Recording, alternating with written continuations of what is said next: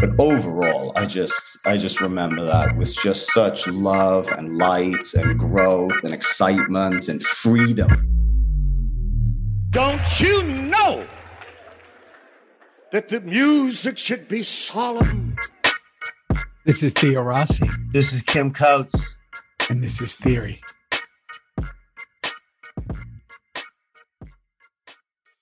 You know, I'm drinking a tea right now, and the tea bag, which you're Yeah. familiar with, you're familiar with that, says look?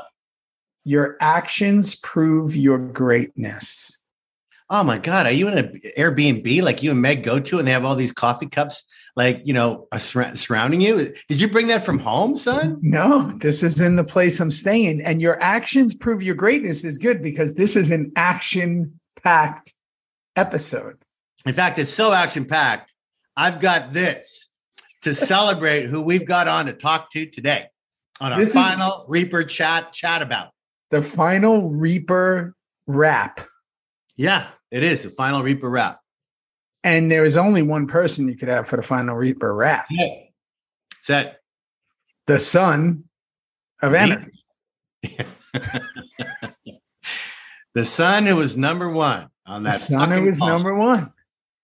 And uh and this is a big one. I mean, we've been watching him for two years, and a half. two and a half years. Holy We shit. worked with him for almost eight, 17 years, it felt like. 17 years. Minus 10. Seven fucking years, Theo. Whoa. Every time we do something, there he is, Bigger than life. bigger than life, Handsome mofo. handsome as the day is long. And I mean, if anybody's got the story of the stories, it's him. I mean, I'm look at my face. I'm just so fucking excited. A, we're almost done. And Charlie, you know, come on, he's kind of like the the ribbon on the present. He's the icing on the cake. He's what you and I talked about two and a half years ago. And now here we are. Where did Here that time are. go, son? Where did the time Where'd it go, go? son? The last and final, nobody's around anymore. There's a few people left. This room is brighter than a Broadway stage. I've got the perfect lighting here. You got the hobbit. perfect lighting. No one cares about the lighting. He's No. going to look great if he was in the dark. Yeah. And- Fuck, no shit. No No shit. And this is it. I mean, I, you know, you know, I, I'm I'm not even going to ask a ton of questions because I'm just so curious. Because I have like sometimes you like warp history in your head. Like I kind of remember how he got it, but I don't remember. And then, and he's the one like he held that weight of everything. I don't know how he did it. I don't know how he did it. You know how some shows like Friends, it's all about all of them, all six, all leads, Yeah. all but but but right? You have an ensemble cast, it's all 10, all 10. We had that Charlie Hunnam, Katey Ron for sure. But him, And then, you know, the Maggie, the Opie, you, me, Booney for sure. Yeah. And then Nero comes in. Uh, You know, we want on and on. But Charlie, he pretty much put the whole show on his back that seventh season. he was um, exhausted at the end. Oh, God. he might still be exhausted. He I mean, still be. We're going to have to fucking ask him. Are you sleeping, son? Like, Were you there on his last night? no, Nobody was. no. So it was, it was, well, we weren't really allowed, if you remember. It was literally him on that motorcycle Yeah. in the daytime on the road they were they were doing there were there was uh, dolly there was cameras in the in the sky we weren't allowed no one was allowed to come it was a complete complete closed set Well, before the man joins us, um, how you doing, pal? Where are you? You're in uh, the I'm great good in western canada hanging out in my one of my hovels here and i'm Yeah. going to saskatoon soon to see my ma my 92 year old ma You were there recently. I was, and now I'm going back. She's moving into an assisted living. She's ready. She's ready to go. Super strong up here, a little weaker in the body. Is that Uh, the house you grew up in? Yeah, house Yes. I, I, house I grew up in. 63 years, man. Guess what? My mom's selling the one I grew up in. No, no, no. I love Yeah. that house. I know. Is she Yeah. Mary Jane? Yeah, Dom, on, yeah, it's on the market. where's she gonna go, bro? It's like a, an over 55 kind Yeah. of thing. This is what happens. We talked about that, Theo, you and me. We fucking did. We thought we talked about our moms, and my mom's older than yours. Oh well, it's time. Hey, Yeah, I mean, you you go in, you play. Do they have like shuffleboard and like bocce? Oh, yeah. Like, what do you do with these things? yeah, beanbag toss. They have. I think they have. You know, margarita Tuesdays. They got open wine Fridays. They got bands Yeah. coming in once a week. Are you kidding? Mom's gonna have more fun than she's ever known in her life. Well, guess what? The time has come. I'm bringing in our brother. Hold on Oh. one sec. God, You are admitted. Let's see if the cameras all go. let's see if we can make it work. Let's see if we can make it work. We're all in wildly different locations. It's coming. Let's see. I see a name. I see a name, but you're on West Coast. Oh, Oh my oh. God. You two beautiful bastards. What's going on? What's going on? What's going on? We're wrapping up this two and a half year journey that came So out of tell nowhere. me, tell me all about it. You maniacs decided to watch every episode. Is Yeah. that what happened? Yeah. Can you fucking believe that? Hannah? loneliness. No, can you believe that? Inspiration in the midst of pandemic life. You just said, let's let's rip the band-aid off this old wound. No, no, long story, super short. Somebody had asked me, I was in LA. Somebody, you know, this company had asked me to do a podcast. They wanted me to do all these things and talk to people and do whatever. I did about three of them. I hated it. I despised it. I said, I don't Charlie find do one with you? You mean just general stuff? just like legends, like people in the business, like from boxing and acting and all this. And I was doing it and I was like, I don't fucking find any of this interesting at all. It Mm. was not interesting to me. It was not going well. So I called Kim up and I and I did it with him and I had a blast. Big mistake, Charlie. Big mistake for me to commit for the. I thought it would be a one off, maybe a week of it, maybe 12 days. Uh uh So Every you, single.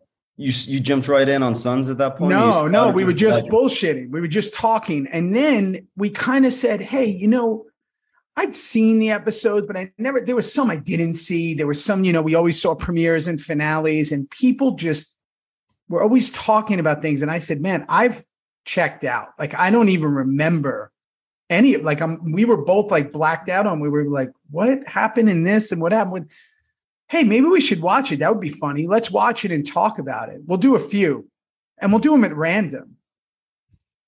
And then people were like, you can't do them random because most of the episodes we would record, we'd go, how did, why did he kill that person? What happened before that? Like, that doesn't make sense. So then people said, do it in order. We started after season three going in order and we got fucking hooked and we're so far removed from it and we basically talked shit. We loved, we cried, we did everything that you can do with this show. Full in- disclosure, Hunnam. Full disclosure, man. Full disclosure, we didn't hold anything back, and So are it you was cathartic. commentating, almost doing like a commentary as it plays live? No, you we watch watched it. and you're doing a post analysis. Correct, correct. And it was fucking amazing. It made me a better actor. It made me a better person. It made me release something that I had in me. You that had I nowhere to go like- but up, Theo. Nowhere to go but up. Trust me. That's really good. yeah. Yeah, it's a pretty courageous thing to do, I gotta say, to just open that up. I mean, that was I mean, you were a little further on, Coatsy, you know, Yeah. in your just in your career and life. For I'll us, it was like university, you know, we grew. I mean, we learn as much as we know, which I'm still, you know, doubtful as much. But whatever we did learn, I think we learned on that show, you and me, Theo. Oh, and it was Kim's first show ever, like his first like As a long show. on a, on a TV show. Charlie, do you remember that first day when Ron and I were brought in for the reshoot? We were doing mug shots. Ron and I had to do our mug shots for the wall. And and I just remember you were doing this. I remember Green Street Hooligans, and I I just uh, you know such a fucking fan. And you were just like I don't know. Were you seventeen? Were you twenty four? How old were you, Charlie, when we started? You were a baby. What year did we start? 2007? 2008, early 08. I was born 80, so 20 figure it out. Fuck. And so, and yeah, How old man, you, Theo? Uh, I was born in 75. So what is that? Uh, 28 plus plus 5, 32, Yeah. 33. But here's here's the craziest shit because I still the none of this makes sense to me because it's almost like revisionist history in your head. I me and Emilio Emilio was just on the show. Everybody's done the show. The, like Maggie was like out of nowhere, like from a, an, an attic somewhere, and Tommy's In done it like three times. And So then you would, all- uh, you would all watch the episode so No. independently and then get together and discuss it, or sometimes Nope. they wouldn't have even watched the episode. no Never, episode, just talk. Oh, Just just, talk. talk. I see. So these things are just talk. Yeah. just experience just like w- w- now that we're so far removed now that we've all done a million things now that we kind of look back on it what did you feel and like even when ron was on like all the salt was gone we were prepared and ron was like the polar opposite like it was just like it was like a therapy session it was it was beautiful right Mhm. and maggie's was so interesting because we had never heard from her or talked about it. have it you, Charlie? Have you talked to Maggie? Yeah, we keep in contact a little bit. She was running this great, um, this great. Prison. She was involved in the prison thing, right? Mhm. That, Yeah. that prison charity thing, bringing performing arts basically into the prison system. So I saw her a few times during that, during those events, and then a few times after. But she went. They all went to the East Coast, and you know, so it was just a couple of text messages a year, you know, around the holidays, or just you know, mid-year, just to say hi. But I haven't seen her in a long, long time. The last time I saw her in person had to be when we all went to that play, whenever that was. That was a million years So ago long for me. ago. Yeah, yeah. Charlie, does it does it does it feel, Charlie, like it's been eight years ago that we wrapped that? Does it does it feel like that to you?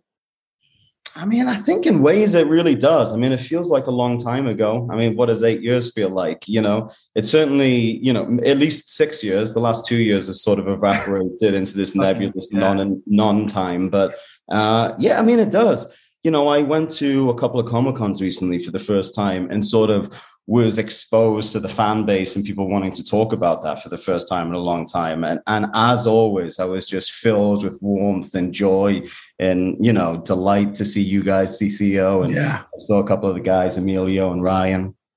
It, to me, that was just although it was mayhem to shoot, and there were a couple of seasons in the middle of it that I got a little sort of sort of dark in the experience, felt you know a little contained. But overall, I just I just remember that with just such love and light and growth and excitement and freedom.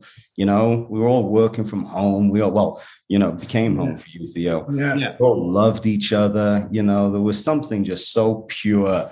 It really was for me, and I think for all of us in that experience, feels like a once in a lifetime experience It- to have it- that depth. There'll of- never be anything like that again. And, you know, we've all gone on and done other shows. There was something about the magic that, it, it, regardless of the chaos, there was something happening.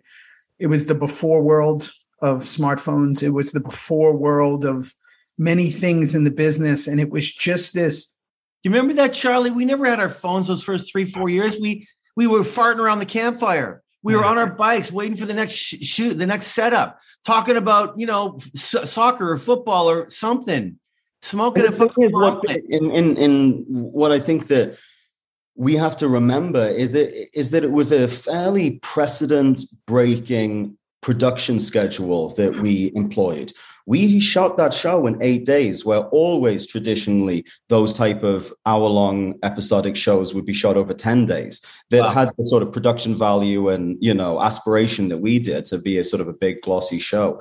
And we proved that we could do that in that first year. And once you prove you do it, that you can do it, then there's no Yeah. reason to break, you know, to change and add that extra expense of, of extra days. So that was the thing too. I mean, I think that we were all delighted to be there, but we also just didn't have time to rest, didn't have time to really engage in the outside world. You know, Kurt No. wrote progressively more and more really high stakes stuff. And we were talking about it the other day. I think Theo and I Comic Con panel. That sort of alchemy of his writing, where he really there's like a pulpiness to it and a larger than life um, landscape that he plays or architecture that large architecture that he allows himself dramatically. But then the essence of it the playing of it he wants to be really really grounded. So he put us all in a lot of positions of having to really dig deep and bring it you know and then you you know go on to the next scene and shoot seven scenes in a day. So and and you your we were just talking about it before you got on like and I'm and I'm telling you this, you know, not just as a brother and whatever. Like I've never seen you. You were there all the time. Like we would come in and out. You were always there. Like it was almost like you slept there. I remember one time we were trying to get a gym there just to have something of an outlet in in whatever. And I said, you must have been so exhausted at the end of it. But when we go back to the beginning of it, I remember me and Emilio just talked about this. We had gotten the show because we Kim Kim wasn't around for the wildly different pilot we did with Scott Glenn and a table and phones in the boxes, just a wildly different thing. But even before that, yeah, we went to motorcycle training. You remember the guy you hit with the pool cue was training us on those motorcycles? Dennis. Dennis. Dennis. Yeah. And, and I rem- I remember because I had read for every role in the show and I had gotten the show and I was like, hey, who's playing Jax? And it's so weird the way life works when you look back. I was living in this apartment in West Hollywood and I had just watched Green Street Hooligans and it was immediately like my favorite movie. And I remember it's so on, good. So good. I remember it was La Brea or Fairfax in front of some comedy club. There was the benches with you and Elijah on it. Like there. Oh, yeah. Remember they had like benches with your with your heads like on it, like like that was the way the on La Cienega. On La Cienega, that was it. That by that like uh, yeah comedy venue or bar yeah. or whatever it was. The the offices of the production company that made that film were called Odd Lot Entertainment out of Chicago. A lady called wow. Gigi Pritzker and Deborah Del Prete man, my memory's good today. Uh, ran, ran, this outfit, two great, you know, producers, and they had their offices in that same sort of whatever it is, that configuration of office space that they had there. So yeah, they they they held that poster up there. Yeah, it was like on like the poster on the bench. Yeah, yeah, yeah. And I remember thinking this fucking movie is phenomenal. And then you got the role, and and like they told me like he's the one playing. I was like, holy shit! And then we all met it when we were the motorcycles they gave us were like a dirt bike and then some like 600 pound fucking like soft tail, like chromed out. Yeah. They actually gave you Harleys back then. That's so bizarre. with like floorboards, and they're like, "All right, go get them, guys." And we were like, uh, "Me, I was like, I, I have a license, but I don't know how to fucking ride." So then, fast forward, we're doing that pilot, and Emilio and I were just talking about. It, they were like, they're going to reshoot the pilot and two people are gone. And I was like, definitely me. I'm out. That's. I just assumed it was you and me. Because there's. I no heard it was one of the leads, and I'm yeah. like, well, I'm pretty sure it's not Katey. Definitely. definitely not Scott Glenn. Call it intuition. Uh, so it's me or Scott Glenn, and like Scott Glenn is a legend. So right. I was I was convinced I was getting. Oh my God, Charlie. We're yeah. freaking out. I'm like, that's it. And it took so long. I was like, okay, I'm out. Emilio's, and I'm like, Emilio, you're safe because you're with Scott, and Scott's not going anywhere. So because he, you know, fucking drugstore cow, whatever, rhinestone cowboy or whatever yeah. that urban cowboy. I was like, he's not going. Urban's anywhere. fine. Yeah. Yeah, urban's fine. We're gone. I'm gone. And then all of a sudden, when that happened, they're like, your character's changing. This is happening. Jax is staying. Clay's gone. I was like, what the fuck is happening? And then these two bozos get brought in. And I'm like, it's the guy from Waterworld. Because because Emilio was initially playing Tig. Yeah. was Hawk. Hawk. Ah, yeah man, I'm not going to try to remember anything else because I, man, I can't. I thought I was going to really, and I was nervous coming on here. I was like, I'm not going to remember anything. remember you know, it all. It's going to be a disaster. I'm, I'm not going to try to recall anything else because I'm. Did they? Did they right call now. you, Charlie? Did they let you know what was going on? You I heard the rumblings. I heard. I heard. I heard the the, the Hollywood rumor mill. We heard that wow. someone. We heard one of the main three was getting the axe. Wow. And I just I literally said, all right, you know, that was a beautiful dream. Let's just keep on. I said to my, you know, to my people, let's keep on rolling. Let's like find something fast. You know, I need to go to work. I was already Holy making other plans. Shit. And then I probably heard it was probably three days or something that we were left in limbo, and then we heard what was actually happening. Yeah, and then and then went to work. And and and from then on in, the entire world changed. And I can imagine that your existence, because I always tell the story when we went to our first love ride, and you Maybe had your hair Carly was remember super this. long. Do you remember that? Do you remember that, Charlie? When you, you No, when you walked out, it was like the Red Sea split. Like people, That was our first time people had seen us out together. We were at the love. That one ride. went to Eagle's Nest. yeah, that's yeah, it, right? Maybe when we got our bikes, or we were looking at those Yeah. bikes. Maybe Yeah, yeah, yeah. That was mayhem. We stopped. We stepped was. off the bus. You remember that, Charlie? Yeah, yeah. And, and Tommy had no idea. It's amazing. He got on the plane. He didn't even have a driver's license. And we, we didn't even know you thought we were going to shoot a scene. Didn't even yeah, know where we, we were going. shooting. He was two sheets to the wind, and we just please. We begged them to let him on. They they let him on, and we dragged him on the plane. We got on that bus, and everyone came out, and they were all kind of. And then you came out, and it's like I don't know, Charlton Heston in in the fucking you know like some Moses. movie with Moses when the fucking sea split. Tommy, sh- Tommy asked the TSA people to Google him. That's what he was saying to them. And- and- but when did you like? Because your journey is significantly different. We're, oh, we all have this whole thing with the show, but you, what was like? When did you know something? When when were you like, okay, this is fucking way different than anything I'd done? I had a really, really, really strong feeling. It's funny. I had taken off. I had just coming off a period where I had was really, really frustrated. I'd gotten close to getting a couple of big jobs and being a director's choice, but then the studios didn't feel like I had a bit enough, you know, name recognition, you know, to bank whatever you know budget it was on my back, and so. I got really, really frustrated, and even back then was really serious about trying to pursue writing. So I'd taken um i think i literally had like i'd call it nine months of money before i was going to have to sell my house and everything was going to go wrong and i said i'm going to take six months of that and write the script just not going to leave the house and i wrote that script and you know by the grace of god I ended up selling it and then was feeling great and and had this sort of moment of transition where I was starting to get taken seriously as a writer and had op- some opportunities to pursue that more. Or I had basically four months of scripts neglected sitting on my script on my desk. And I thought, let me just see how I feel. I'll read a couple. And Sons of Anarchy had just come in and it was the thinnest because it was the only TV script. They asked for movies. And I said, let's just pick it. Let's just pick it up. And I just had, I don't know if you guys have ever had that feeling of like, you know, meeting fate at the crossroads or something. I just sort of felt like I desperate, like I want to do this, and Wow.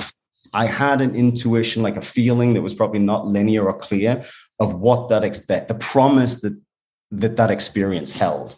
You know that that project held. You know, because I thought great group of guys on bikes, this outlaw thing. I've never seen it before. It's sexy. It's well written. And then there's just this like sort of iconic hero's journey, tragic Hamlet sort of narrative Yeah, at the center of it. And so I transitioned immediately from not knowing if I wanted to go back to acting to like, I have to get this. And I did this like amazing. I it was like a week and a half, two weeks, three weeks, whatever, late to reading this that sent it to me. But Kurt, when he was writing it, had also seen Green Street Hooligans and had me as a sort of general idea in the back of his mind when he started writing. Then he sort of, by the time he was casting six months later, had sort of forgotten that. Went through a couple rounds of, of, of reading people, wasn't finding what he wanted, and had like a moment where he went, Ah, what about that kid from that movie? I was thinking about him to begin with. And so he had asked to meet me through two or three weeks had gone by when I was sort of trying to finish the script and saying, listen, I'm not doing anything until I finish this thing. It's like literally been 120 hours a week dedicated to my life. Like I have to finish. And so so then anyway, I I knew that there was only a very, very small amount of time where I could get myself back in the game on this. I said, have they cast anyone? They said, no, but they're really serious. You coming in late. And I said, Wow. give me like two, three days. And I just obsessively read it and read it and read it. And went in and met Kurt and John and just read one scene. And they said, we'd like to take you to the studio tomorrow. So I stayed up like it's kind of hokey, but I just at that point, I don't know, like I don't think I'd ever become so feverish about wanting something before, but I couldn't sleep the night before. So I went up onto the roof and I told this story. Get the, you told, I've heard this. It's fucking. I don't great. know this story. So then I go up onto the roof and I'm just like doing one of those meditation things where you know the scene so well, but I just decided to act it out and play it in different ways and just play the scene a bunch of times. But I decided to go up onto the roof, you know, probably smoke a couple joints while I was Yeah. doing it and just do like a really like a solitary meditative acting exercise for a couple hours. There's been some good photo shoots on that roof. I've seen some great photos. Yeah, yeah, yeah. That's right. Garrett is a cowboy. All sorts of stuff. Yeah. Um, or Gary is a cowboy. Um, and so then anyway, I did this thing and then I said a little prayer. And this is, you know, like I said, kind of sounds hokey, but I opened my eyes as I like released this prayer and like the most vivid shooting star went like streaking across the sky. I swear to God. And I went, all right, I, I feel like this is going to go well. And so I went the next day and the um, thing, because there was like a, there was a strike going on, so we couldn't meet at any of the studios. So we had to do the audition at, at CAA, which was Kurt's, uh, no, sorry, ICM, which was Kurt's agency. So I got there like 20 minutes early, whatever. I'm down in the parking lot and it's really quiet. I'm like, I must be an off day or something to do with these strikes. And I woke up and somehow there's a door open. I walk up onto the main office and I used to be represented there too. So I know the office and the entire building is empty. And that's when I realized that CAA, ICM has moved. And so then when I go in, I'm like, I got a shooting star on my side. Like I literally like this can't like it's mine to lose. I can't, I can't lose this unless I show up an hour and 20 minutes late because I went to the wrong venue. So Fuck. So you got to the right place, and did they Did you go to the right through ICM building, Hunnam? I got into the right place and they were all there a little impatient. I walked into a little bit of a, a brittle room initially because they were all a little bit impatient. And then uh, we read the scene and they all looked at each other. And John Landgraf said, Congratulations. And I went, All right. Uh, well, thanks, you know, um, and got up to leave. Like I thought he meant congratulations, you did a nice job. And Yeah. he went, no, no, no, hold on, son. Like, I'm, I'm offering you the job. And I went, No, oh, right on. In that case, thank you very much, sir. So so everything is pointing to that's fucking incredible. I've never heard that. And and now you're there, you get it, right? You're like, okay, here we go. We don't, but we don't know. We nobody knows what's going to happen, right? We go through everything we just said. We reshoot the pilot, we go whatever, and then they go, we're going to give you that one season to start, right? That's what they told us. We kind of didn't premiere fantastic, but the one thing we knew right away, and we talk about it all the time, I was like, there's something different here. Like everybody's different. Like these are all character actors. Like you don't really see this. Like the way the the sheer there was like power behind it. Like something was happening. And I thought even if this doesn't last, this is already the greatest experience I've ever had. Yeah. And and I think season one always seems a little weird to me. I kind of don't remember it. And, you know, we've talked about it too here. I mean, those first three seasons for me were I was a fucking maniac and a different person. And uh and and then when Kim and them come on and then everything starts, at what point we always say that when Gemma, that episode that Gemma got uh, assaulted by the white supremacist First at premiere, season two. First that show was kind of when I went, oh, this is different. Like people are talking about this, right? That was year one. Was that? That was the first one in year two. Two. Yeah, that's right. That's what I thought. Beginning of season two. Yeah. Yeah.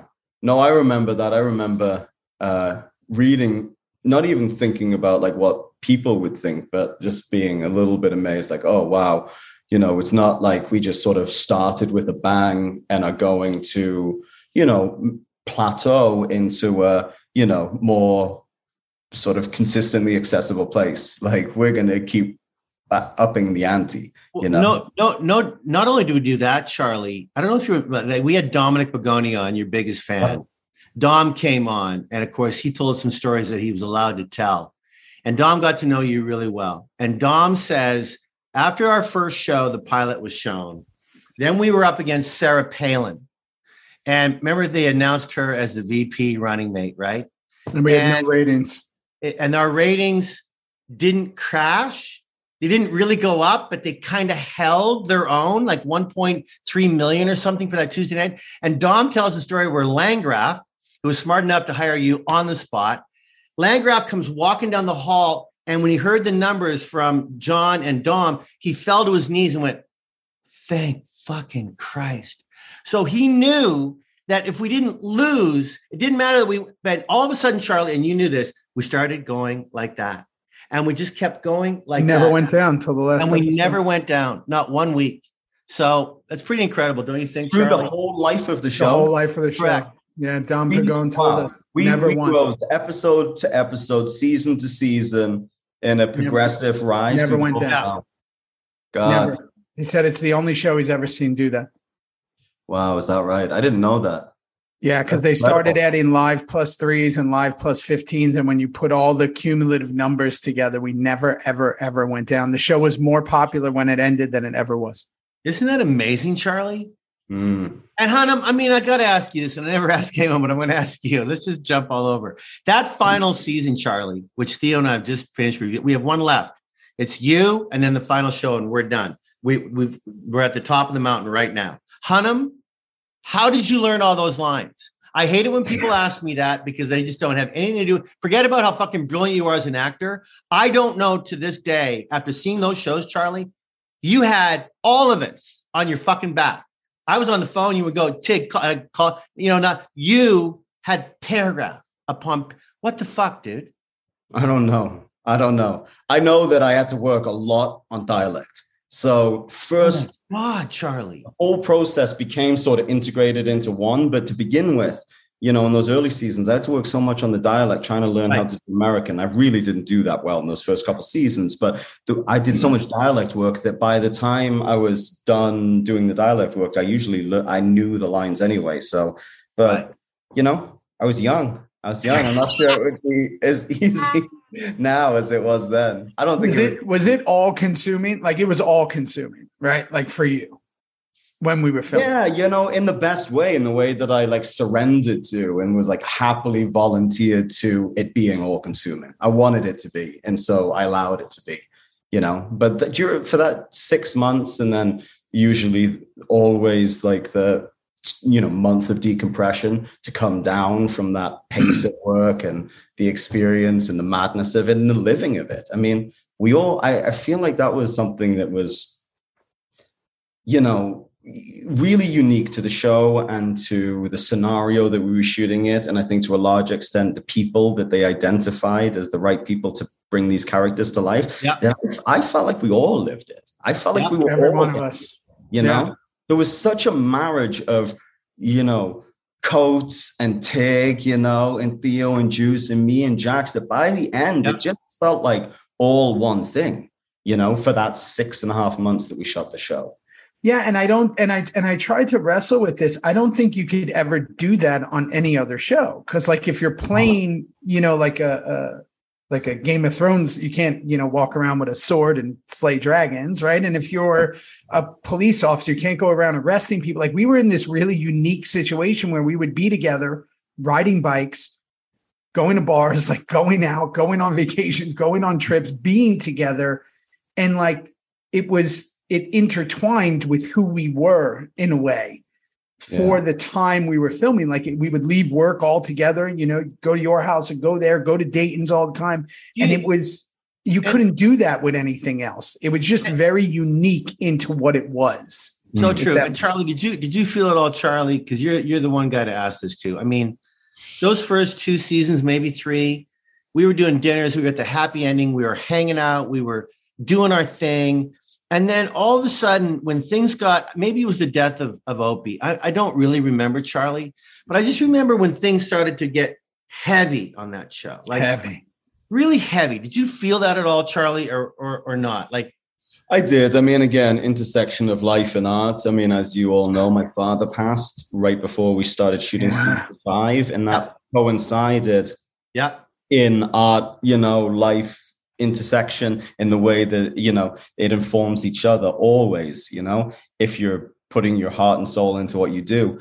But I think, you know, I think that was a very peculiar year in my life and a heavy year and there was a lot of you know trauma to deal with and it was at the time that the show you know kurt was going to ramp up you know basically you know set up what was going to be the final two seasons which was him you know we were always going to go out in a rain of fire, you know, Yeah. in this thing. It was never going to go, we were never going to go gently into the night. So No.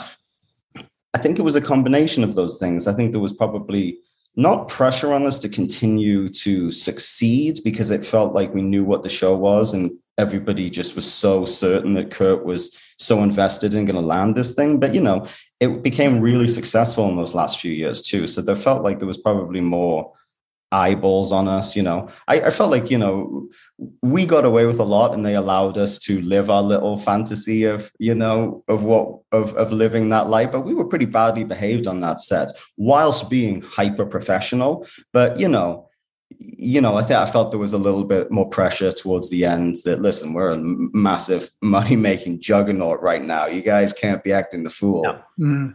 Yeah. Uh, yeah, that that definitely. Yeah, we had bo- we had bodyguards. We had that when that gate opened, there was 100. We had body- no, Yeah, come on. Charlie, we did. And All you right, had- machine guns. I had No. a bodyguard. Come on, of course You you, had a did. bodyguard. Charlie Hunnam playing fucking Jax Teller. Of course you did. And we I couldn't even pull off to those fucking gates, Charlie, on our bikes. Oh, I know. But- Listen, we don't need to go into it, but we do need to give a little bit of like context for this bodyguard because I sort of said, listen, I this is a little silly. Like, guys, I really don't need a bodyguard. Like, with all due respect, and we're like, no, no, no.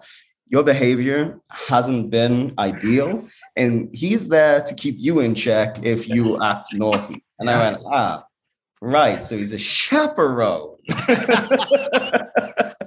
there you go, son. They were There all and and then after you know there was a kerfuffle right with uh with the with some people and then next thing you know there was something said and I remember we were told one day Kim and I were talking about as we were going into work and somebody said hey we just got to be careful you know they were worried about like a potential of a drive by or something I looked at Kim and go I'm What? a fucking actor. I said, what the fuck is going on? They were worried that we were going to be in a certain area and that somebody would be angry about something that was said. And I was like, what the fuck is Well, there happening? was, the, there was that area that we used to shoot in a lot, and then Yeah. it was clear that we really Correct. weren't welcome in that area. We weren't welcome. and then we that's why we moved and found new locations, right? yeah. Yeah. And I remember thinking, okay, okay, what the fuck is going? You know, it was like we were doing this thing, and then all of a sudden everything started like coming together. And again, I do think when Opie left, that was the first, we all talk about it, right? That was that wake up call of like, oh, this is going to end. This is not forever. Hmm. And I think we've all said this when it ended, like we all needed it to end. But now looking back, I realize how incredibly special it was and how it led, like how we say Green Street Hooligans led to that, right? Technically, right? Kurt saw it, everybody had seen it. There was this thing, and then that led to that. This has led to so many things, not just like family, children, you know, work and all that, but also like friendship. And to notice that there's something in this business that is so incredibly unique that is a one time thing. It's a one time offer. I'm not saying it can happen again. It's just the age, the time, the the period, the the it just it can't happen like that again. Yeah. And I have so much respect for it where it took me years to kind of look at that back. Mm-hmm. And maybe it's the mushrooms, but it was definitely that that did it. No, I, I think we were fortunate. Listen, I, I hear, I hear like those, I, I hear those. Um, a lot of the the guys on Game of Thrones, you know, they were all shooting in different places, but you know, particularly the crew that were in Belfast, I think had a really amazing experience too. I mean, I think that these things do happen. You just, you know, you're just really fortunate and blessed if you're, you know, part of one of these things that comes together in this way. And I do think it'd just be a shining jewel in you know peer in the different chapters of our lives you know that one feels like a collective shining jewel Well, and and Charlie, to your point, I remember I wasn't part of this talkative group because I never watched Game of Thrones, but I remember when it started, and you and if Ryan and the- we- we're all over it. You were all over talking about it, and then I heard that they were saying the same things about Sons of Anarchy. Mm. So I do you remember that, Charlie? There was like five shows that were just starting to explode on cable, and we were one of those shows. No Hunter- we, we we had the we had this moment in belfast because right when i finished right when we wrapped i went and did two films back to back i went to king arthur and then i went and did lost city of zed and we were shooting lost city of zed in belfast and so the last season of the show at that point was just about to air you know, because I think the UK was a little bit behind. And we, uh, and there was a restaurant that I was living close to, and I didn't know that actually the apartment complex that I was there, a bunch of them, Dinklage was my next door neighbor, although I only found that out fucking- later. But I went into a restaurant one day, and they were all there, and we had the SOA Game of Thrones Love Fest. so I knew that that a bunch of them had been watching the show and dug it. So, I- and I obviously geeked out. How did your how did your like life like because you were always like you're a private person by nature and all that. So to have and you're like a true artist in every way to have that overwhelming sense of like okay now everyone knows who you are. Now everyone like there's this relationship. Did that like reverse you or did it make you like how did you because that's a tough thing. Because they say there's a million books that teach you how to be successful but there's no books that tell you how to handle success right? Wow. there's there's none. So i've always found that really interesting when that happens how our mm-hmm. minds bodies like react to that like that moment of like oh i mean you, at your one of your old spots i mean there was a graffiti portrait of you in the alleyway. That was i mean if anybody knows what that is it was mm-hmm. wild. You know, I think that everybody is, all human beings are very odd in our own ways. You know, my particular brand of oddness that it took me a long time to be able to, you know, articulate what it is and to understand it. But I was just born not like sort of like not feeling involved in the world, but like I was born with like an odd 10,000 foot perspective where I've always looked at the world from back here and almost like to put a name to it, although I would have never been able to do this at the youth in my youth when I thought I was a, a strange person because of this, but like almost had like an anthropological viewpoint on the world. So to when I started having to deal with fame, I was like, oh, that's an interesting thing to experience in the gamut of things to experience as a human being. But it's like, am I even me? You know, like, mm-hmm. let alone am I even the person that these people think is great or terrible? Either which way, it's of little consequence to me.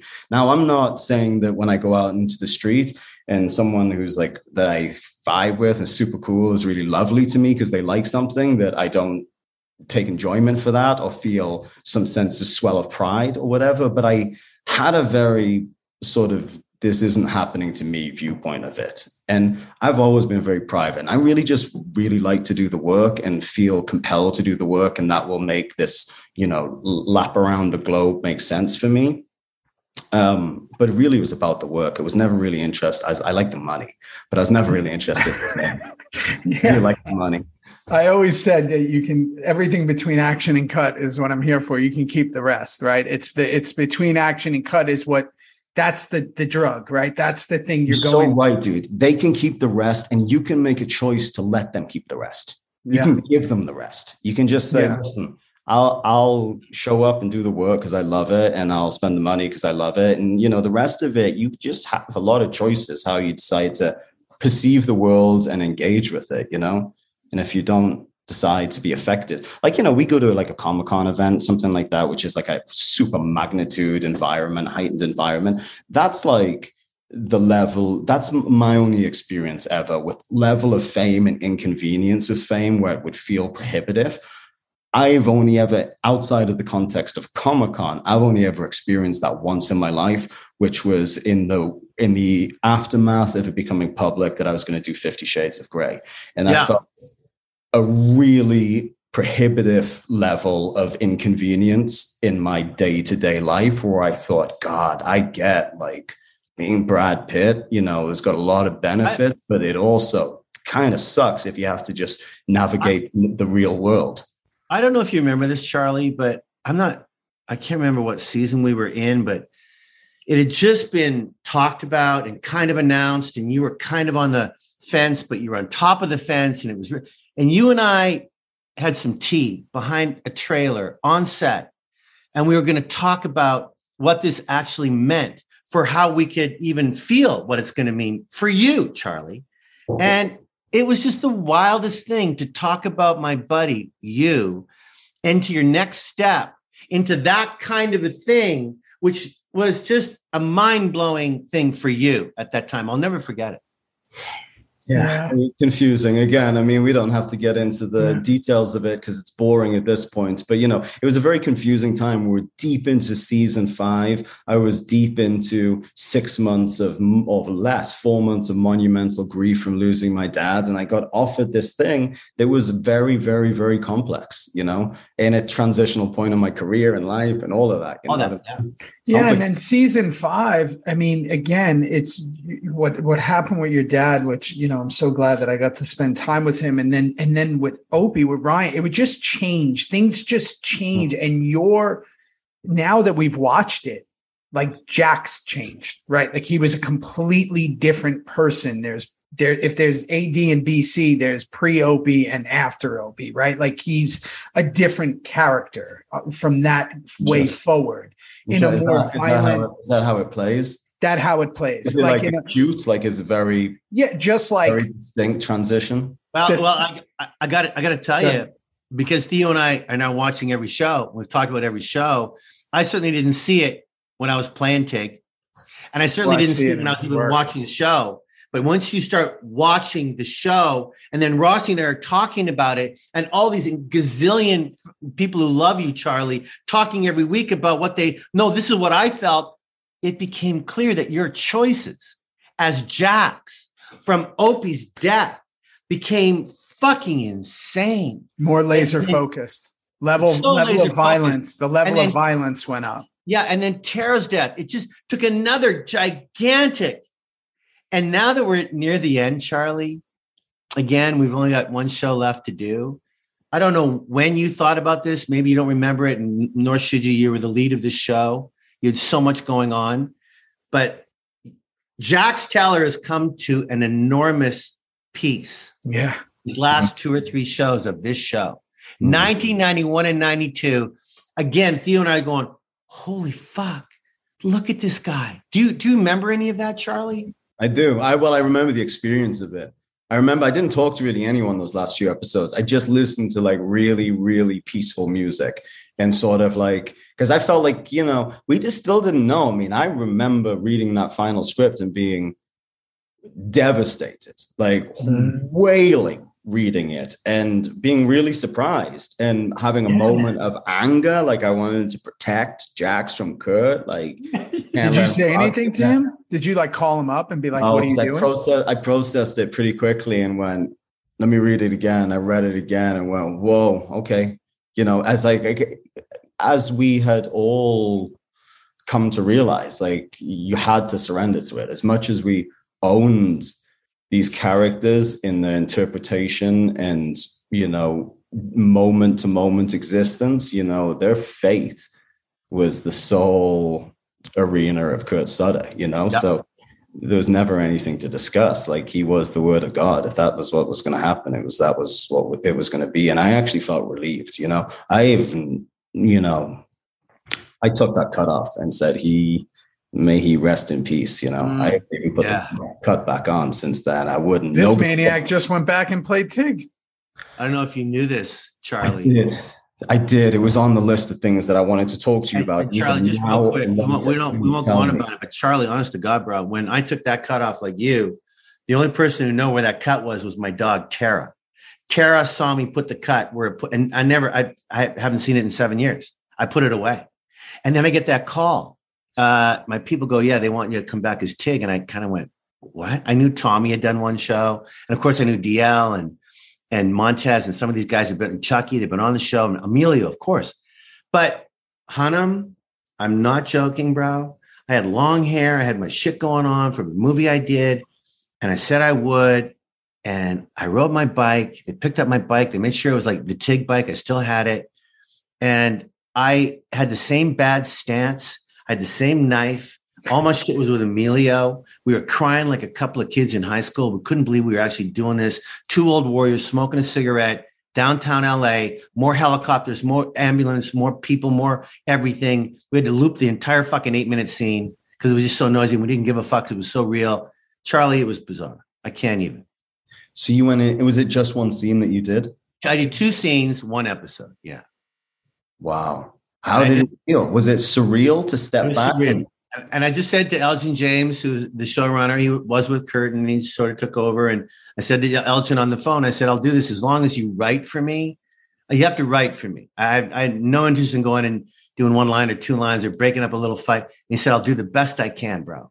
And one scene, Charlie, it was so wickedly funny and twisted and tig like in a hospital where I'm choking out one of these members and I throw flowers in his face. Uh, you don't know if I'm going to kiss him or kill him. And a nurse comes in and I said, we're just, you know, don't, don't, don't fuck this up. We're just having a little thing here. But it was just so funny and pure tig esque. And then the other one was with Emilio and it was just really special, but weird as shit. Yeah. Wow. Wow. So that's going to uh, in this coming season. That's just about to air. No, it already oh, aired. About a month. Already aired. Yeah, oh, okay. it was the finale. And and oh, when yeah, we started this thing, and then to see him do this, I was like, "This is fucking so." Oh, it's bizarre. like you seeing that shooting star, Charlie.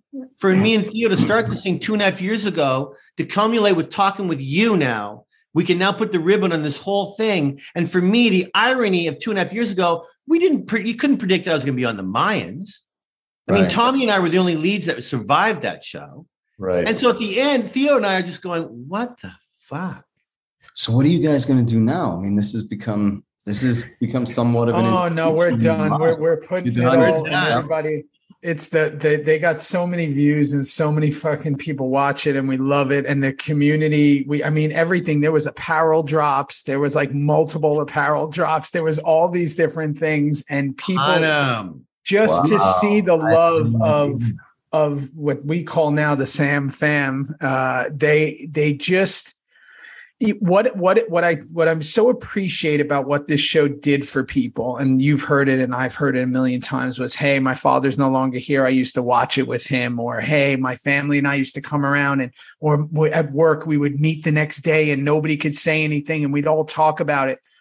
Is how it brought so many people together and this kind of re-energized them right? That that base to come back together and to hear me and this guy and then to have everybody on. And you know we don't know what the fuck we're talking about but we're watching these things and we don't remember anything not a clue.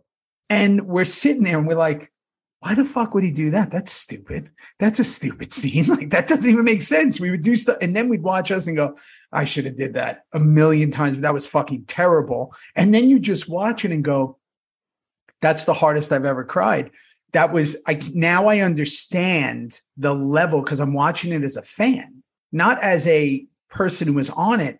So like where we're at right now, we just watched that episode where Gemma, you know, Unser and myself get, you know, killed off. And what we were saying, and we just, on the last episode we did was Jax is like at peace, like just there was so much chaos, and then he's just calm like calm in all ways. Nothing's impacting him. And it's while all this chaos is happening, there's this calm line through it. And I now understand the way fans reacted to it all because the one thing Kurt did so brilliantly is you really never saw anything coming. You would watch it and then it just happened and you go, what the fuck just did happened? You watch the show, Charlie? I haven't seen anything past I think I saw the first three seasons. I don't think I saw anything in the in the back four, which was the wrong, eh, you know, wrong side, you know. yeah, you shouldn't watch the first three and watch the last four. Yeah. yeah. Do, you understand, do you understand, Charlie? And I know you do, but because Theo and I are doing this fucking thing that we're doing here, people to this day, Charlie, have not watched the final episode of Sons of Anarchy. They they they Fans. refuse.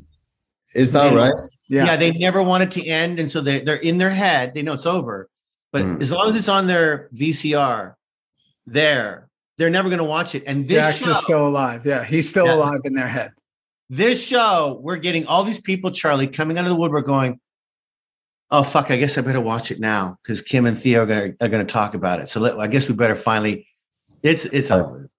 Wow do you, can you i'm just thinking about that the the way that felt in those last few episodes do you remember when we got the final episode like so w- when we were shooting say there was 13 se- 13 in the last season right so when yeah. we were shooting 11 and 12 would yeah. we have gotten 13 by that point or were we so late back in those seasons we were late we were late right so we'll yeah. have gotten it while we were shooting 12 mm-hmm. correct Maybe the last day that we were shooting 12. That was my recollection that we were really close to finishing 12 and Yeah. then yeah.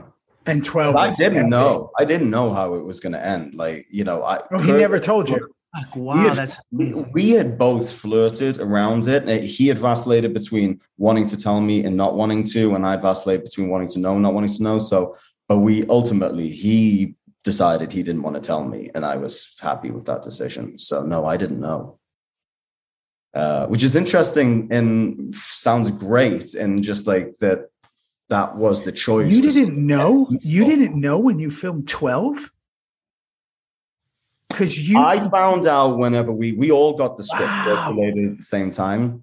The only thing, Kurt, the only time I ever got scripts a little bit earlier, I think, than you guys was Kurt would send me the first. He'd always write the first episode of the season. Yeah. And he would usually send me that before he sent it out to everyone, and then we would he would he would like to have a conversation, and that Yeah. was sort of the like I would read that, then we would meet, and he would tell me what he was going to plan for the season, and that was like our beginning of the season ritual. And then I think we all used to get three episodes in hand when we actually started the season. And then everything else the night before. And then it got slower after that. And I bet you, I bet you then also the calmness could come, and it's only because we just watched this, and I feel like I'm a fan right now, was the calmness could come because you just found out about Gemma too. You just found out at the end of 11 that she's the one that did Tara. So it's like the whole world kind of changes in that aspect. So that's also another level that's added into it. It I would Yeah, have to rewatch it. It might be really clear to me rewatching it, but I felt, I think even saying that, I realized, I think it was about the liberation from the struggle. You know, that idea of like struggle and responsibility or liberation and freedom, you know, like the duality. And I think I was thinking a little bit about that, that it was all struggle and responsibility for him. And he realized, like, oh, this thing is so broken, so irreparably broken that there's no fixing it. And with that comes liberation. Yeah, because there's also the admittance to the other guys. We were just talking about the other presidents where you're like, I did jury. Like, again, because we're watching this. Him and I, if you have to realize how terrible this was when we first started this, we would just pick random episodes and we would record it. And Oh, Charlie, every Charlie, we thought we had maybe five fans, maybe six people who wanted to kind of thousands and So- thousands of people would comment and go, please watch them in order. You sound like fucking idiots. You guys have no idea what you're talking No, they about. would go like this. They would go, we would go, so the first three seasons. So you guys pick. They go ep- season Yeah. two, episode one, season three, episodes, and we go, sure, let's do that. And we went, what the fuck? I don't know what's going on. I don't know where we came from. I don't know what I'm talking about with, with So you started the beginning of season four, doing them in order. In order. yeah. In order, season four. Yeah. Did you ever go back and do one through three in Never. order? No, they're still there. They can watch them in order. No, they're, they're and none of them make sense. I just got to say this. I don't want to be controversial. I don't think the job's done. No, the job is done. We I did need to those go back now. 20 to 30 minutes. 20 Leave to no 30 man minutes. behind, fellas. We literally sit there and go, why would Nero do that? That's not, why would he do that? That sounds So Charlie, let's talk about this for a minute. Like all the actors you worked with, right on that show. Like we talk about this, Theo and I, but even the guest stars who came in, they just couldn't wait to come on and meet you and meet all of us. And we're all in our Hardest I ever laughed was with Hasselhoff, if that's what you're going to ask. That- I was just going to ask that. I don't know if you remember, but David Hasselhoff came in and played short dong or long dong. Hardest I've ever laughed. Whatever. I mean, come on. Do you remember that? We were on stage. Oh, I remember him, man. I'm still in therapy. Remember? He turned, he turned on me. He turned Oh, on- he did. That's right. No, he He did. called, he called him out. He called you That was- out. I was like, I wasn't innocent, but I certainly wasn't any more guilty than anyone else. You were. no, that was I've had two experiences with the Hasselhoff. I once uh, went to Aspen Film Festival. My brother, who's like a real, you know, um, sort of like go getter, you know, I'm like, if I go place, I'm like happy. Ah, we'll take a walk, we'll figure it out. But he wanted to like get some stuff organized. We went out, and within an hour, we had uh, snowboarding attire rented and snowboards In rented. Aspen, and yeah. lessons for the next morning. And we were there at a film festival, and you know, we went out the night before the night and and then wake up just horribly hungover. And I just say, like, obviously we're not going. Like, obviously, like if there's anyone else but my big brother, my bro was like, What do you mean? We're going. Obviously, we're going. No, no, no, we're not. He's like, no, we are. So get up now. So we go. We're on a bus, and I like this. Like on the bus, just like literally like a level ten hangover. We get to the thing of like the thing, you know, the mountain that you got to start to climb up, and we're just getting around like this little circle where of like the people that are going to take this tutorial on how to snowboard and we're like out there on the plains there's nowhere to go there's nowhere to hide and i had to puke so I bent over and puked in the snow and then picked up some snow to try to like try to hide it. to try to hide it. And then picked up some snow and it was still dripping from my from my hands and down all of my rented snow gear. And I look up and Hasselhoff is coming down the mountain. And a tan and glasses, and I am on my hands and knees, vomit all over. So, you know, I told him that story. So I thought we had like a rapport. You're bonding. You thought you're bonding a little bit. We're bonding. I got some love, but no. Don't don't fuck with the Hoff. Don't hassle the Hoff. We learned that the hard. Don't oh, hassle. Oh, come on. And Booney and everybody. Come on, Oh. Charlie. I mean, and you, I tell the story. This is fucking true. I didn't see you when you were learning to ride on your little dirt bike, but you became the best rider of all. of us. I mean, you, you really did. Not not early, but by the end, you definitely became like the best rider. And I don't know. I think I think DL and Boone are, prob- are probably better riders. Um, but I'll Not- take I'll take third place. You got the most tickets. I was definitely the fastest rider. yeah, according to the LAPD. so do you guys still ride? What's up? What's I- up with the I bikes? I don't think Charlie. I don't think. Uh, No, once I got the kids, you know, I made this vow to myself. I have the three bikes; they're just sitting in the garage at the ranch. Um, I went down in New York hard. I got hit by someone who was texting, and uh, and I kind of went, After the show, after we dropped. yeah, yeah, yeah. I had my bikes in New York, and I was trying to ride in like Manhattan and do all that, and I realized that um, texting is not conducive to motorcycle riding. So I thought, um, and I was looking at Kane, and I just thought, I don't want to go and like have him lose his dad that way on something that's not my fault. So I think now maybe, maybe, maybe one day, you know, I'll get like, I don't know, the bikes are just sitting there. Maybe I'll get like a Triumph or something. I don't know, something easier, like an old Do you, Honda or Charlie? something. You ride anymore? I, I took it out for a couple. I since we finished, I got the heebie-jeebies uh, right when we finished. After spending my life on the bike that entire seven and a half years, whatever it was, you know, uh, I started to get a little bit of the fear and just like a bit of just feeling like I shouldn't. Yeah. You know? And so I decided, listen, listen to the gut. And so I stopped riding for a bit, uh, and then I, I took it out for a little bit. But I also have been working a lot, and they always request that I don't ride while I'm under contract. You know, so. Yeah. But I, I got a little place. Uh, I got a little ranch recently too. Oh, amazing. Roads uh, up in San Ynez Valley. Uh, so the roads are beautiful up there. So maybe Beautiful. some Sunday riding, you know. But I've been on four wheels. I've been living. I've been having that pickup truck life. I just just the last two weeks. I just bought a little uh, Ranger, Ford Ranger, no, 2011, The best. 2011, 32,000 miles. Uh, baby blue. I love it because I bought this land and it's it's not paved. Uh, so you know, it's like you know, we were taking my Audi uh, off off road up around the land. And She was doing great. See later, Audi. That's a lot. She's not designed for that. She's not designed for that. Yeah, I mean that's the best thing, and and then I mean I think that's different, right? Because you're not around other people, and then you can get that enjoyment of riding. But you used to like go to the gym with your bike. You went everywhere with your bike. Grocery When- store. I didn't ride my. I didn't drive my car once, basically, in eight years. Grocery. No, we, store, we, we used to watch everything. you, Adam. We used to watch you on those early morning 5:30 calls. I'd be in the makeup trailer. We'd hear your bike pull up, and no one's riding. It's like 32 degrees, like what Charlie is. He rode You to Comic Con. You you would come blowing in to the makeup trailer, and you would throw your knapsack down, and you would just fucking huddle over yourself, and we would all stop and look at you and go, "Do you want to talk to make sure you're alive?" Do you remember those? You would just be so fucking cold. Oh, in the You- desert, going out to the desert in those mornings. Yeah, freezing. Oh, Amazing. yeah. Yeah, I remember you rode to Comic Con. I was like, holy shit! I was like, he's going for it. That was a couple of hours to San Diego, right? What is that? Like two and a half hours? Hmm. yeah, two. Two hours. Yeah. I mean, again, Hour and a half on the bike. Hour Yeah, and a on the bike.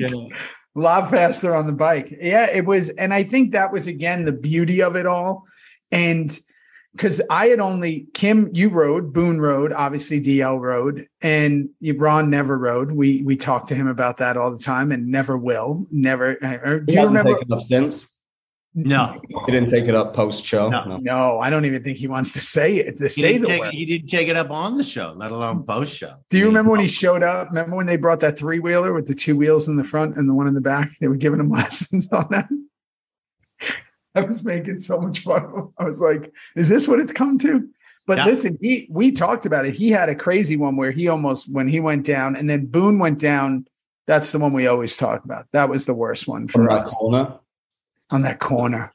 Yeah, that was a bad one. He hated that bike, and I love the way that on bike. that, that that big ape handled freaking Harley that never ran well, and he lost it on the rocks. And he went right into a big one, and he got real lucky. He could have really. I can't believe Well, they never put that in contract. the problem was with him riding that bike in the in the pack is I mean he did so well that that was the only accident. We all had bikes that just handled so well, and then he's trying to ride the same way, keep up with us in Yeah. pack, riding that dog, and Yeah. that was a tight tor- corner, and there was a bunch of sand on it, and Yeah, that's uh, he it. worked pretty hard. He's freaking. Yeah, they, you know, it was funny when talking to Maggie, like she was, she didn't realize so much of like, you know, the chaos because she would come in, she'd have these beautiful scenes with you, you know, she'd have her scenes with Gemma. If you looked at all the outtakes, all the outtakes are like her and Gemma, you know, having their laughs and doing whatever, and Wendy. And then she was gone from all like the, the really Yeah. dark stuff, like the burnings of the back and the cutting someone's nuts. Like she wasn't there for any of that Mm. and she was there for more of like the the like the lighter stuff but also super heavy for her right in the way it went so it was her it was funny listening her experience and she was so incredible when we got to talk to her her experience was so wildly different from ours Yeah. hearing it Because it was so contained. She would come in for a day, day and a half a week. She'd be in the air conditioned, you know, usually in either the hospital or one of the Yeah. Gem's house or, you know, Tara and Jax's house. It- the, the real madness of us, and the thing that I think about a lot that sort of uh, colors the memory of that for me was just the fact that we shot in the summer. I would say on average, three and a half days a week, we were outside from sunrise to sunset Yeah. and just the blazing, blazing sun.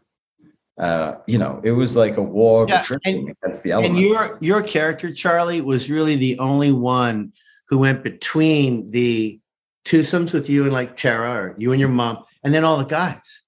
Like Yeah. you, you really had the whole circumference of the biker world, the outlaw world, and then the, the gals world. And they were just as tough as we were. But honestly, truly, you got to do kind of both. it's like two different shows and you were able to Yeah. be in both yeah that I- must have I been love different working with with Maggie. I think she's just extraordinary. It was just so much fun and so open and filled with love. And you know, we had a really nice time.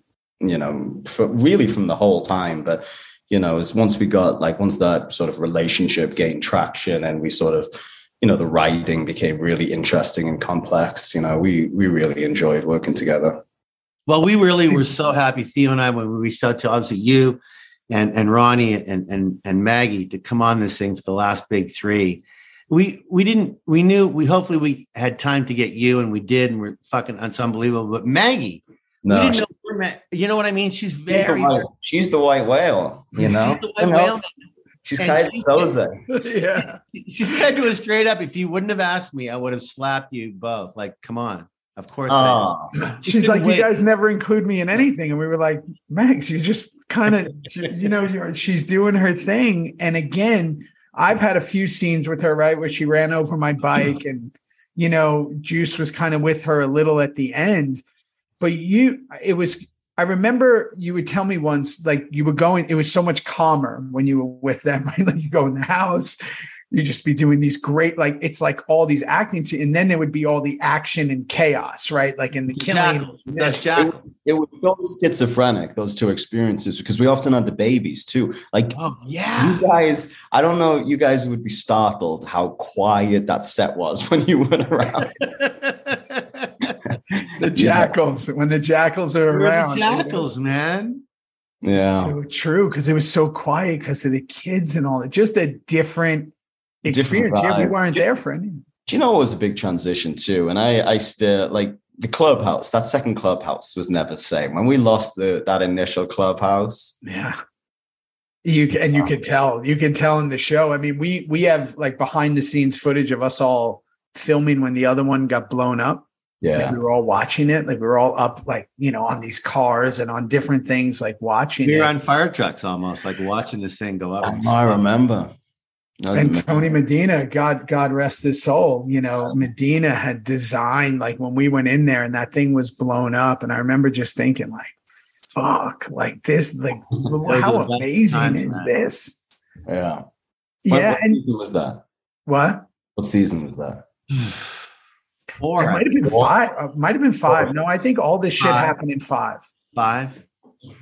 Oh, it was think- five because it was sti- still there when Opie was alive because we took him. I remember that. Yeah, I think All right, five well, is the turning Hunnam, point. Listen, Yeah. Charlie, Charlie, come on. Like, thank fucking Christ you came on and you were Yeah. available to say hi because you're Thank you guys for you're inviting. our you're our fucking king, bro. And Yeah. that show, Theo and I had no idea really what it still means to people today. And it's mental around the world. Honestly, Charlie. Yeah, no, I feel it. I feel it. And you know, who knows? That might be a little unfinished business. I, I feel like there could be a little thing, little way for us all get together for one last hurrah. So I feel like everyone should just watch this space. you- I got, you- I got a little something. producer hat on. I got a little something. I got a little something. We're not going to say anything else, but we Good. might need to get the band back together one more time. Yeah, Well, fucking wait. Listen, man, you were you were, and I'll tell you this from the heart, and we've said this, bro. I, I don't think there's anybody in the world that could have held that fucking show together the way you Nope. did with all the chaos. Nope. Your your stamina, the way you did. I remember once we were all away when Kim crashed the RV, or it might have been you, whoever crashed the RV. It was Uh, me. Charlie was there with. We were all there. Well, whoever crashed, I remember we were all went into like a restaurant and everybody was in jackal mode. And and Charlie turns us and goes, Would you just fucking act normal and everyone calm down? And he like we all looked at him and like he had to calm us all down. And we were all adults Yeah, spanning from like 30 to 50. It only, and I it was only took number one in the call sheet that just opened his mouth and went, okay, fuck yeah. Shut just up. calm the fuck down. down. We're, we're in public, fellas. We don't need to have and it was Love you, just so so it was it was the best and uh yeah maybe it is unfinished business who knows but we yeah, we appreciate you brother and uh i'll Love see you, you Charlie. soon I, Yeah. re- I love you guys, and Yeah. I think it's fantastic you did this, and have a great time finishing it out. Congratulations! This is Yeah. an epic One more. undertaking. One more. We'll All see you soon, Charlie. Love you, buddy. love you brother we'll see you Love soon family. all right. Much love to you guys. Bye. You, bud. later bro there it is we're still recording Okay, that was just, the best you know, I'm at peace now. i'm at peace I'm at peace now. Maybe there's We- we- unfinished business we- we who knows what the unfinished business is That's another thing. But this thing, this Reaper review thing, I'm at peace now. Hunnam came on. We knew he would. We didn't know when. Near the end, we have one more show to go. And it's the final, final, final show of Sons of Anarchy to talk about in two weeks. Wow. What a Awesome. great thing. What a great thing for everyone. And what a, you know, if you're a fan of something, I imagine that, you know, and you get all this response as well of like how this has helped people, how it Right. has, you know, changed things for them. And they don't care if like they can't see me because the light's so bright. They don't care if Right. your fucking sound sounds like you're calling from an alien spaceship. Exactly. No one gives a shit because our motto has always been who cares? Who cares? And, you know, today I think people are going to care because I think that we wrapped it up and we had everyone, we had them all. We had it all. We went through it. And, uh, what a crazy fucking journey. You and I will talk about it in the last episode, but this whole thing, nothing's ever planned. I can't even. I'm just so happily excited and exhausted from this whole fucking thing. But to have those, those 14 or 15 peeps on that we did have during the two and a half years, epic. Good Fucking for us. epic. Good for you, Rossi. Good, Good for, for Charlie you. for coming on. Fucking A. Good for All right, you. I'm out. Yeah, Down I'm out too. Hey, uh, send love. I know where you are. Keep hitting it out of the park. It's a fucking exciting time for you. It's exciting. Reaper crew Right. in the house. I love you, brother. Give uh, to you in a couple of days. love, Love to you. the fam. All right. Thank you so much for listening. I appreciate each and every one of you. You know the deal. Theory Pod, hashtag Theory Pod, capital T H E O, small R Y, capital P O D. If we're talking Reaper reviews, it's the hashtag Reaper reviews with the double R. Go everywhere where the where this podcast is available and go subscribe and follow Apple, Spotify, Google, iHeart, wherever. And uh, and then if you want to see the videos, go on to YouTube and subscribe to the page. We got some cool stuff coming. Um, like I always say, this life goes by in a blink. So stay up, stay awake, keep being the example, um, and let's keep making a difference. All right, all right. Hey yo! Shout out to my crew, the Theory team, the team. Okay, starting with my incredible editor, Caroline Kawash to the incredible design skills of Caesar Arvello, to the other designer slash web slash everything, Justin Tordella. Go look them up. Go follow them. Go thank them. They're an incredible team, and I wouldn't be even remotely able to do a second of this without them. So, shout out to the entire Theory team. Uh, or as we say in New York, big up um, incredible people, incredible humans, and I'm fortunate and proud to have them.